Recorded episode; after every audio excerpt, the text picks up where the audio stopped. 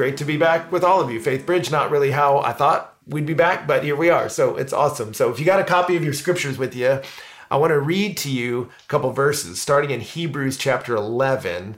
And so we'll read through them, we'll pray, and then we'll jump in. So Hebrews chapter 11, I'm going to start in verse 32. And uh, so read along with me and uh, we'll pray and jump in. But Hebrews 11, verse 32 says this And what more shall I say?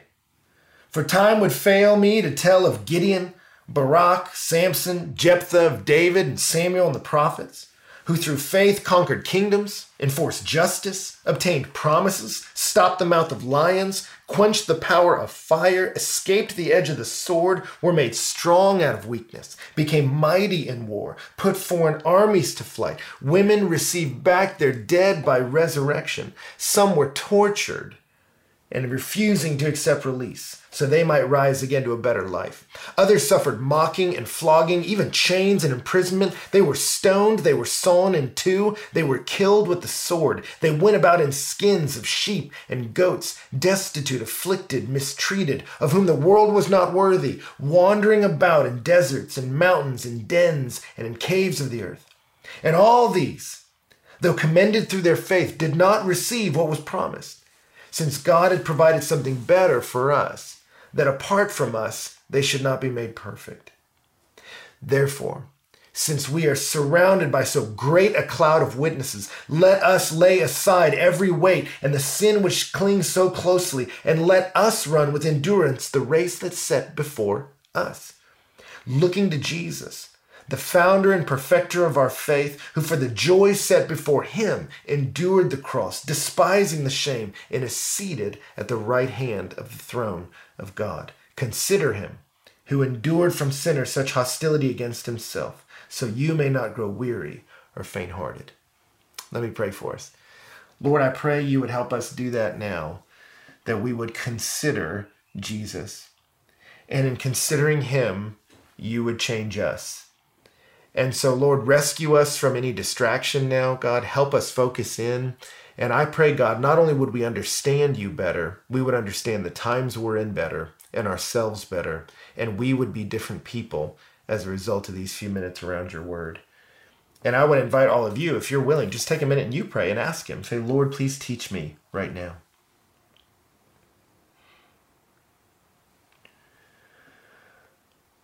Well, Father, we love you and we trust you. Use this time, and we pray that in Jesus' name. Amen. Well, right when I was graduating college and actually entering my first job at Faithbridge, my little sister wanted to run a marathon. I was not particularly interested in doing that, but I loved her, so I agreed to do it with her. And she had an old coach who decided to train us, and the coach gave us this hack on how to stay hydrated that was absolutely incredible. Because you know when you're in an endurance race you have to keep fueling while you're running. But to try to grab and drink a little cup while you're running can be awkward and mess up your game. And so she taught us to cut up little straws. And we would run with these straws so you could scoop up a cup of water and drink it at your leisure without ever breaking stride. And so we had that formula working for us. And when marathon day came we were crushing it. I mean, mile 13 in a particularly sadistic move, they had made an overpass at the Houston Marathon, but we were feeling great. We went charging over the overpass. Man, by a few miles later, people were asking if they could run alongside of us, thanking us for being such an inspiration to them. People cheering for us. We're like, oh, stop, it's not us. It's, well, I mean, it's through us, but you know. So on and on we're running, but suddenly in the midst of all the adulation, I dropped my straws. And at that point, we were maybe around mile 20. And so I thought, dude, I'm just going to gut it out. Like, we're almost done. And so I quit taking in water. And sure enough, by the time we hit like mile 24, I remember um, suddenly feeling lightheaded. Uh, my body felt heavy. I was like weirdly cold. But it was right around the time that my sister was hitting her runner's high. Like all of her chemicals were conspiring to make her super happy. And so she starts saying, Ben, you feel how much God loves us right now? Like she's getting all spiritual. And I remember at one point she says, Man, He's carrying us right now. God is carrying us. And I remember as soon as she said that, I don't remember if I actually said it out loud. I remember thinking it, and I thought, he might be carrying you, but I'm pretty sure he just dropped me. And I collapsed. Not forward, I had no momentum at that point. I just sort of folded in on myself, which luckily was right next to an aid station. So they grabbed me and pulled me to the side. And eventually I was able to finish the race, but not before they sat me down and rehydrated me. And while they were fueling me back up, I had some time there to learn a hard lesson. I had tried to adopt a sprint mentality when what I needed was a marathon mentality. I thought, oh, I can just get through this with my strength. And what I needed was a strategy. I thought, well, I'll just tough it out. And it's like, no, you needed tactics. See, enthusiasm is going to die out. What you need is endurance. And in an endurance race, you have to keep fueling to go forward. Now, why do I mention all this to you? Because I've started thinking about that with us. I think for many of us, when this whole thing started, we were in a sprint mentality. Okay, we're going to have to change our lives for maybe two weeks. Okay, at Easter, maybe this will be over.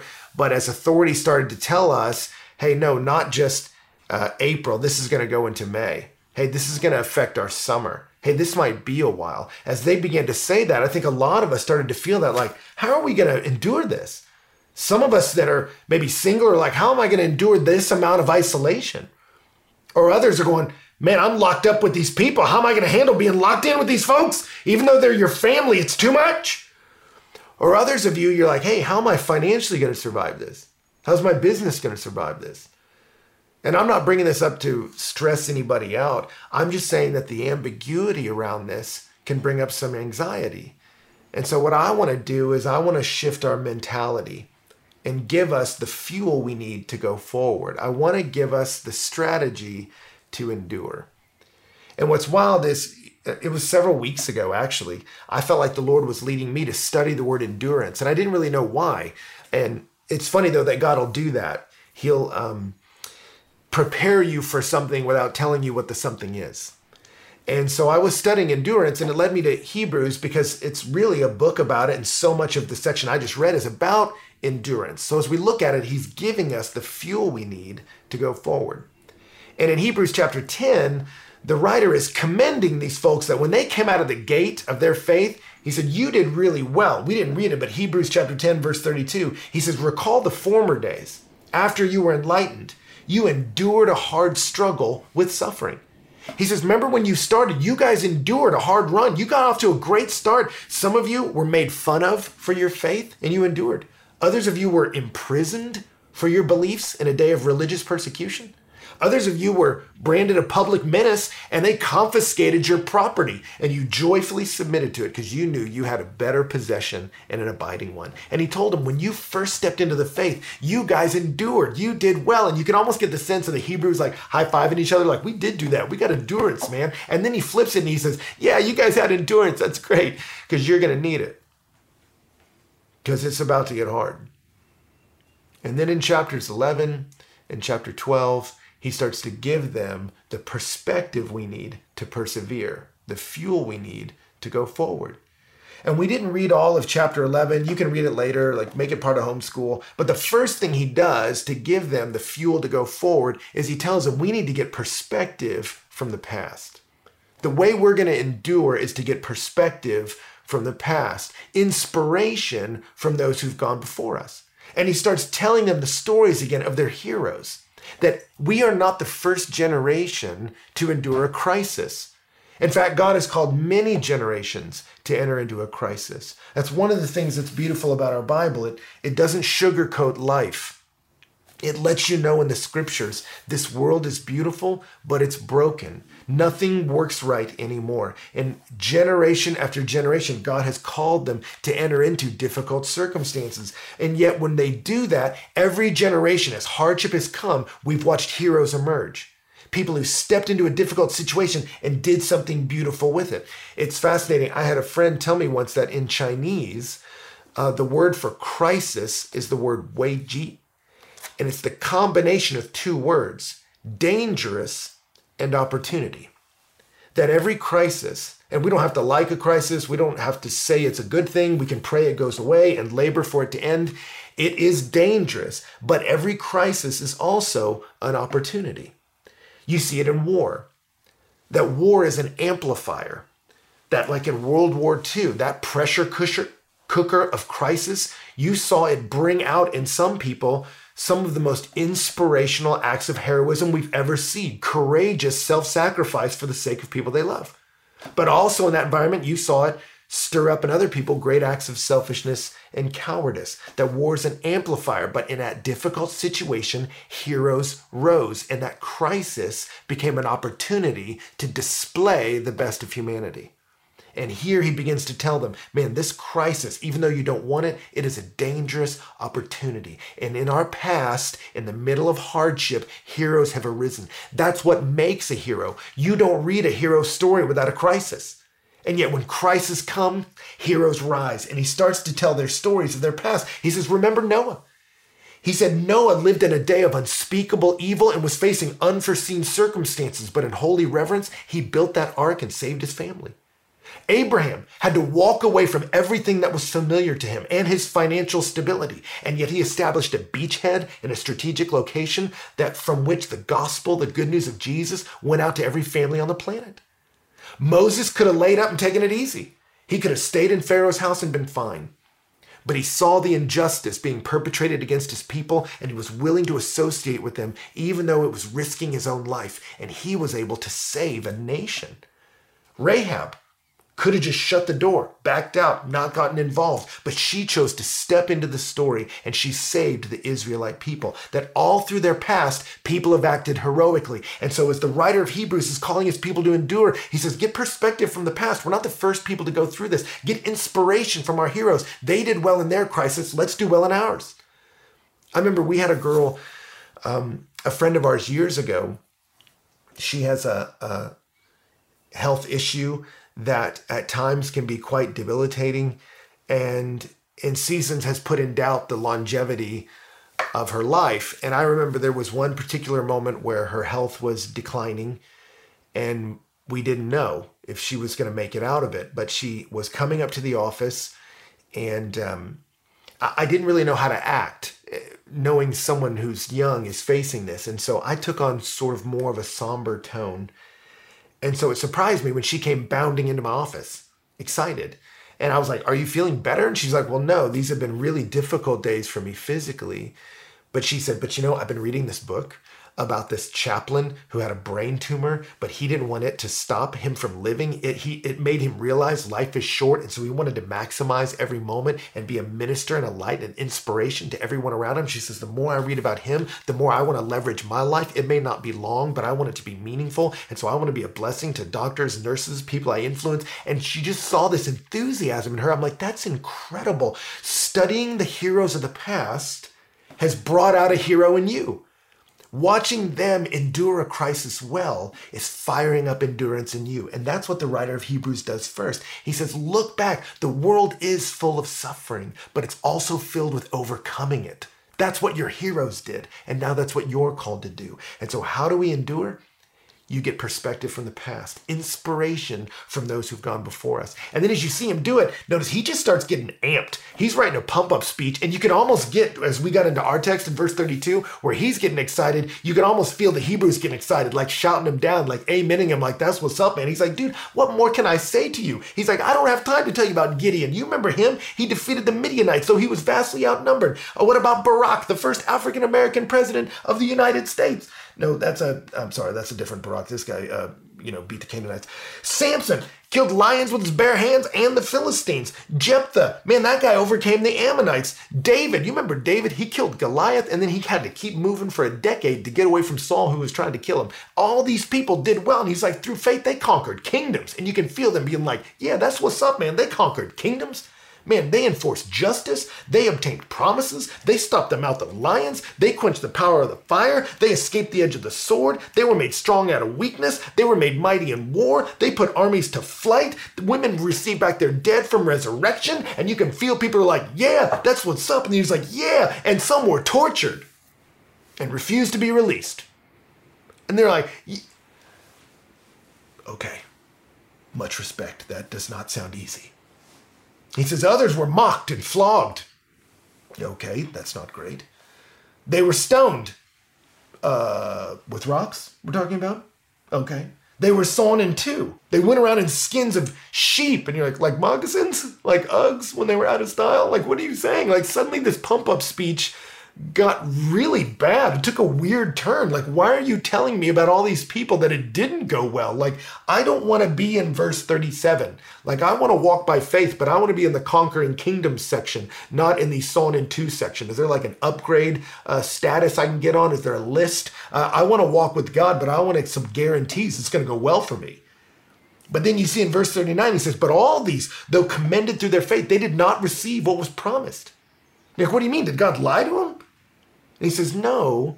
And then the writer does something interesting. He takes these heroes of old and he tethers their stories to ours.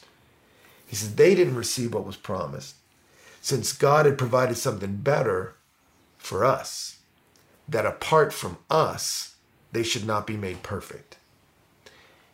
What he's saying is their stories, as great as they were, were just little pieces of a bigger story that God was writing and God is going to make them perfect.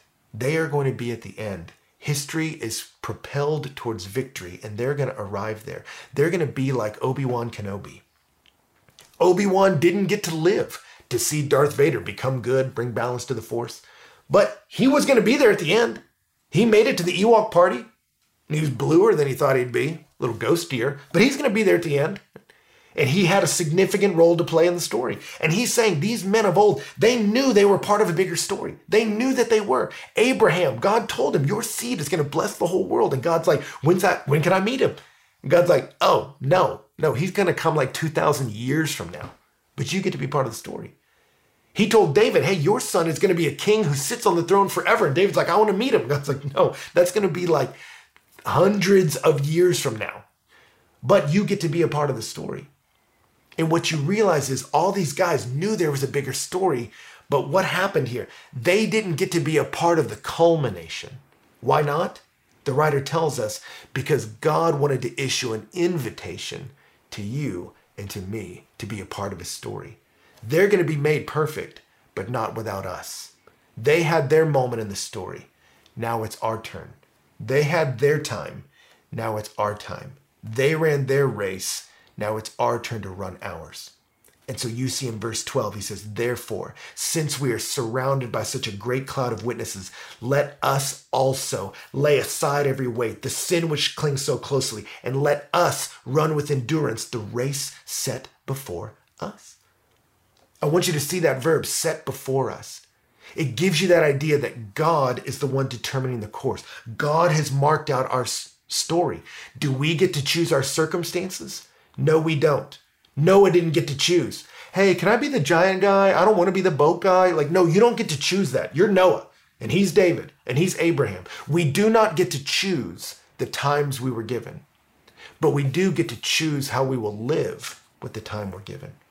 We don't get to pick our circumstances, but we do get to decide are we going to be a character in the story?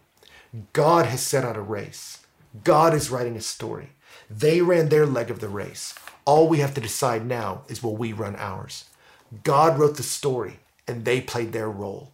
All we have to decide is will we play our role now? And surrounding us is a great cloud of witnesses calling us to take up our leg of the race.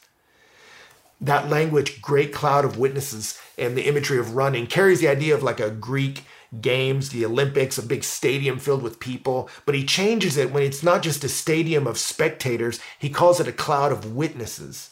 In Greek, it's the word martus, it's where we get martyr.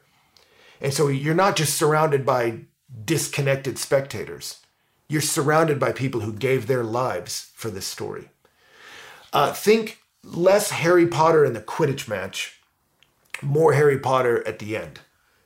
Which, if you're like, Ben, why all these movie references? Um, am I the only one watching a lot of movies now? Okay. So, Harry Potter, if you remember at the very end of his life, he didn't get to choose where he was in the story. He didn't choose that evil killed his parents. He didn't choose the little lightning bolt on his head. Uh, he didn't choose that he was the chosen one. But as he entered the story, he did have a choice to make. Will you take up your role? Will you run your race? And his moment came to face down evil and death in that forest. And you remember at the end, with all the fans gone, no adulation, he pulls out that resurrection stone and he is surrounded. Who's he surrounded by? His loved ones who had laid down their lives for the same great story. His parents who gave their lives to save him. His godfather who laid his life down to save Harry's friends his mentor, who had given up his life in order to save the children at Harry's school. Suddenly, Harry is surrounded by a great cloud of witnesses. And they're not telling him, I'm so sorry, these are your circumstances. I wish this wasn't true for you. They don't say that. What they say to him is, You can do it. Go forward. This great cause was worthy of our lives. It's worthy of yours too. We will be with you as you walk into your part of the story.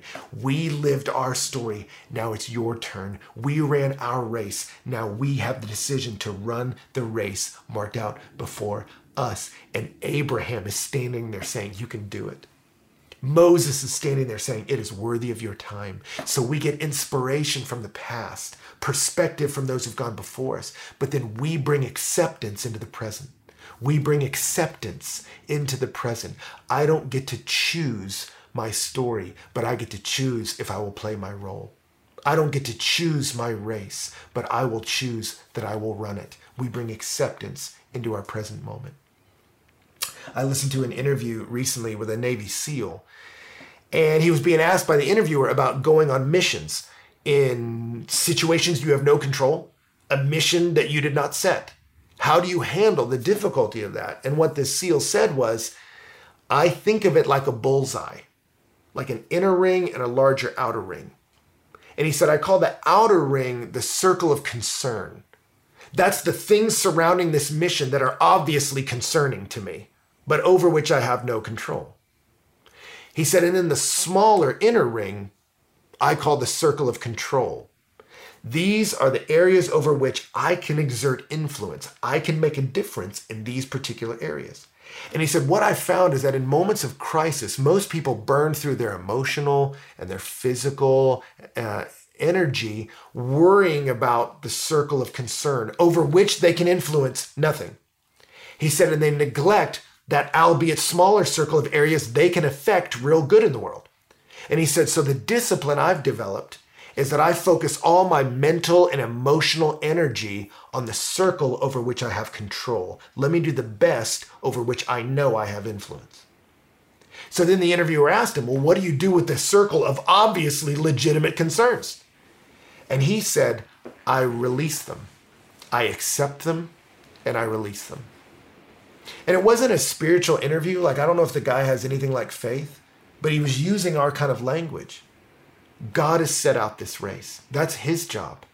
I don't get to control that these are our days. I maybe didn't want this leg of the race. I didn't want this to happen in my day, and yet I'm here. And so I just accept the things I cannot change. But then I also accept the invitation to take up the things I can, to run the race marked out for me. Every one of us has a circle of things over which we do have control. And God is not calling us to play his role, but he's calling us to play ours. And so that's why we make the decision. Let us also, they had their turn, but it's my turn to lay aside every weight, anything that would encumber me. There are ways of thinking right now that are destructive and negative that will not help me further what God has called me to in life, and I will not let them reside in me. I can't stop anxiety from blowing through my heart, but I can keep it from building a residency there. I am not going to let anxiety stay with me. I'm going to cast off the sin which clings so closely. I am not going to take up activities that will not lead to my flourishing. There are things in my life now that are not productive or helpful in the world, and I will cut them out. But there are some life giving things God has called me to as a parent, as a friend, as a minister, as a child, as a student. I can take up those things and I can resolve I will do something good in the world today. I will be a hero in the world today. There may be a million things I can't do, but let me focus on the few you I can. And let me make sure that when this is all done, I can look up and say, when that race was marked out for me, I ran the race set before me. I ran it with endurance. And I love that he says, I ran with endurance the race. If I get technical, that word is not actually race. Um, it, it means race, but it's the word agon. It's where we get the word agony. He says, I ran the agony set before me. And um, it's the idea of a contest or a struggle. So it's a race, but when you say a race is a real gut check, a struggle, it's a war. That's what it's trying to bring up to you. Hey, I know for many of us, this race is not easy. And, and I hope that encourages some of you to know the Bible's not callous to the difficulty of these days for many of us. It can be agony. And it's okay at times to get frustrated. It's okay in moments to freak out. It's totally acceptable to cry. It is absolutely okay to beg God that these circumstances change. It's okay to get mad at God, beat on his chest if you need to, but then fall into his arms and trust him, and then resolve to rise up and run the race he called before us. And yet, here's the interesting thing these two keys to move forward perspective from the past, acceptance in the present. If we're honest, they get you about to the starting line of the race. But what's going to keep us from exhibiting, keep us exhibiting the best of humanity as we run forward? It's not by looking backwards. And interestingly, the scriptures never really call you to look backward for motivation that much or to look around you. Almost every time the scripture motivates us, it points us to look forward. You, see it happen in this text. Even when he's telling us to look at the heroes from the past, he says, take cues from them to the degree that they were looking forward. Abraham was able to leave his possessions because he knew God was building a better city. Moses was able to let go of the possessions of Egypt because he knew God had a better possession. Faith is even defined in Hebrews as believing God as a rewarder of those who seek him. The whole New Testament leans forward. What motivates us is to look to the future so we get perspective from the past. We bring acceptance into our present, but we get motivation from the future. There is good out in front of me. Enduring this race will lead to something great. And the best way to get our mind around that is to follow what it says says in verse 2 you look to Jesus, the author and perfecter of our faith, who for the joy that was before him endured the cross, despising the shame, and is seated at the right hand of the throne of God. We are motivated by the future. How? By looking at the hero of all heroes, Jesus Christ. Jesus, who had his moment of the race, that he stood there at the outskirts of Jerusalem on Palm Sunday, and he told his disciples, if I ride into that city, they're going to arrest me. They're going to condemn me. They're going to mock me. They're going to spit on me. They're going to rip my beard out with their bare hands. They're going to nail me to a piece of wood. They're going to murder me in the most sadistic way possible. And then they're going to throw my lifeless body in the dirt. He knew that. He knew that's what was waiting before him in Jerusalem. And I think he probably knew he didn't need to do it.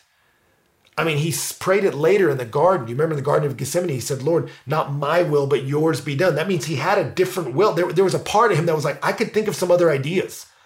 Maybe Mary Magdalene and I could settle down, have some kids. I don't have to take on this amount of pain. He saw the shame of it, the indignity of it. If I ride into that city, I'm riding into the very valley of the shadow of death. All that's waiting for me there is rejection and pain. Why did he do it? Is because as he thought about it, he said, But you know what?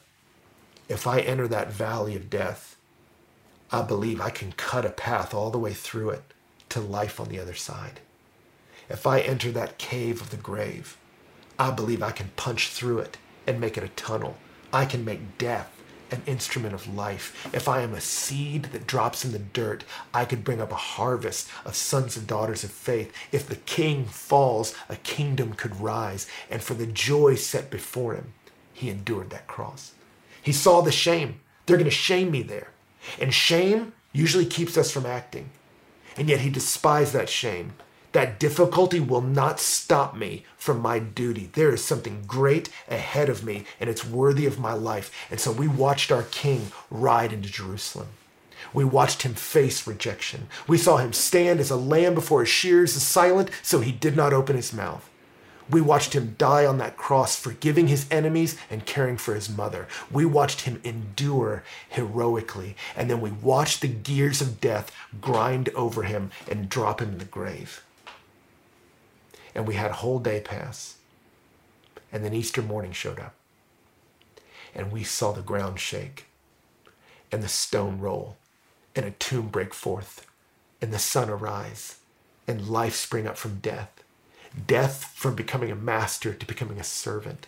Jesus' death becoming a pathway to redemption. The valley of the shadow of death has a trail that leads to the other side to a place called eternal life. Death doesn't have to be the end for me, but it can be the end of my shame and my guilt and my condemnation. And now on the other side, Jesus emerges. We saw death grind him down, and then we saw him pop out on the other side and sit down on a throne. And as he sat there, he then calls out to us across the other side All right, it's your turn. And we can look into the valley of suffering before us and go, No, I don't want to do that. He's like, No, you'll be fine. No, no, I don't think I'll be fine. He says, When you fix your eyes on me, you look at Jesus. You keep your eyes fixed on the one who saw the thorns but saw through the thorns to the throne. I want to promise you, son. And five times later in this text, we're called sons. He says, I want you to fix your eyes on me, son. You don't have to have all this difficulty figured out. You just lock eyes on me. Read the Gospels. Stay connected to me. I've already blazed a trail. You don't have to make it up. I've done it. I love that this text calls him the author and finisher of our faith. That word author is the word archegos. It's also the word pioneer or trailblazer that Jesus saw the valley of the shadow of death and he pulled out a machete and began to hack a trail through it. But then it calls him the finisher too. He didn't make it halfway through suffering and then stop. He hacked all the way to the other side. And so he says, You don't have to blaze a trail. I already did. I perfected this faith. I started it and I finished it. So you don't have to know all things. You just got to trust the one who made all things and you run the race I marked out for you. You walk with me and I will lead you to the other side. Through the valley of the shadow of death is life eternal. Through the thorns is a throne. Fix your eyes on the hero of all heroes, Jesus. And I know some of us hear this and you're like, well, Ben, this is a great pump up speech, but we're supposed to stay home, right? We're not supposed to do a whole lot. So what is this up speech like? So let's get a stay at home on three. Like, what are you talking about? Well, we don't have time to read all this later, but if you look into verse 13, read it later in chapter 13, he starts listing off what you can do. And the crazy thing is, this was written centuries ago, but everything it tells us to do in chapter 13, you can do uh, while at your house. Let brotherly love continue. Don't neglect hospitality to strangers. Let marriage be held in honor of all. Work on your marriage. Keep your life free from the love of money. Be content with what you have. For God has said to you, I'll never leave you or forsake you. So we can confidently say, if the Lord's my helper, what can man do to me? Remember your leaders and imitate their faith. Don't neglect to do good and share what you have. Obey your leaders and submit to them. Pray for us. There's so much we can't control, but there's some beautiful, wonderful things we can.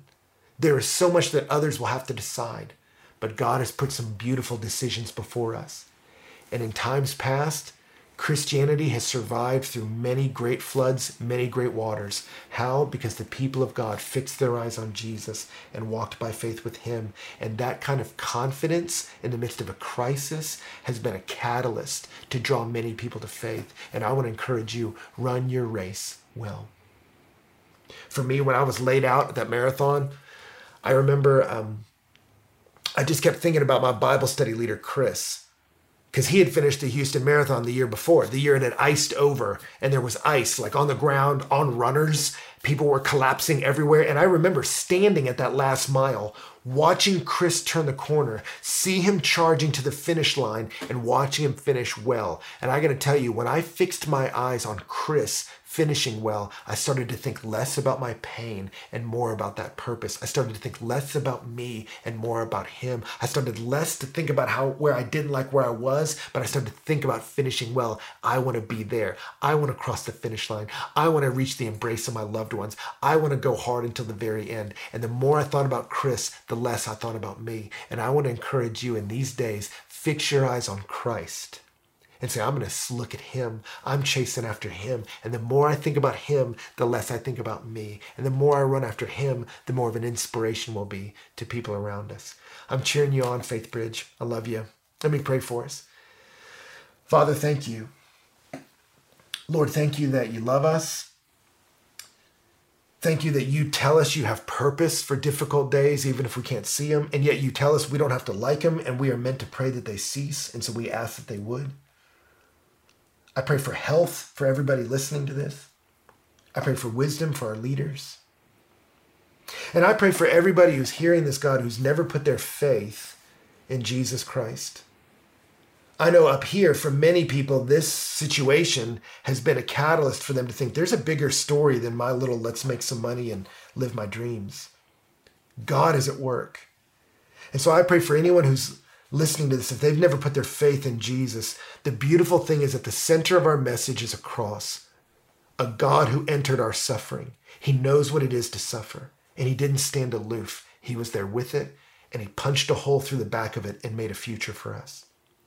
And so we can come to Him with our suffering, and He understands. And His suffering was to accomplish a great purpose to take on our sin, to take on our shame, and to bury it. That when we trust Him, then death is not the end for us, but there's life on the other side.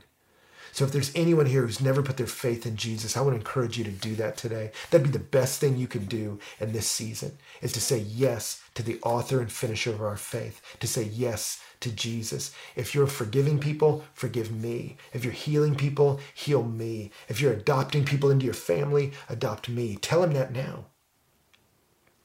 And if that's you, I would encourage you to text the word victory to the number that's going to come up on the screen. Let us know that God is changing you. We'd love to celebrate with you. And Father, for all of us, I pray, Lord, there's so much in our circle of concern. I pray, help us to set aside time to release it to you every day. And then give us, Lord, the ability to be inspired by our heroes, bring acceptance into our present moment, and then fix our eyes on you, and then to run every day very simply into some beautiful, redemptive, life giving ways of living, so that through our life the beauty of Jesus might be made known to all who see us. We love you, God, and we trust you. We're grateful. It's an honor to worship you today. In Jesus' name, amen. Love you guys.